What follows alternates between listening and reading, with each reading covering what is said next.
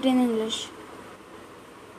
सुप्रभात, आज मैं अनुष्का, आप सबके सामने कुछ दोहे प्रस्तुत करना चाहती हूँ रहीम दास और कबीर दास जी के। आशा करती हूँ कि आपको पसंद आए। पहला दोहा,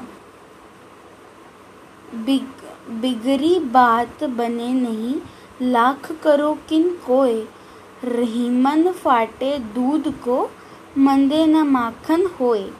जी, इसका अर्थ है, मनुष्य को सोच, समझकर व्यवहार करना चाहिए, क्योंकि किसी कारणवश यदि बात बिगड़ जाती है तो फिर उसे बनाना कठिन होता है।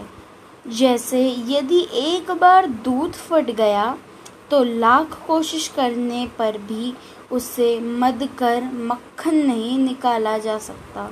ठीक है? तो अथर्व ऐसे करके तुम और नीचे करके और सुना देना। ओके अब ये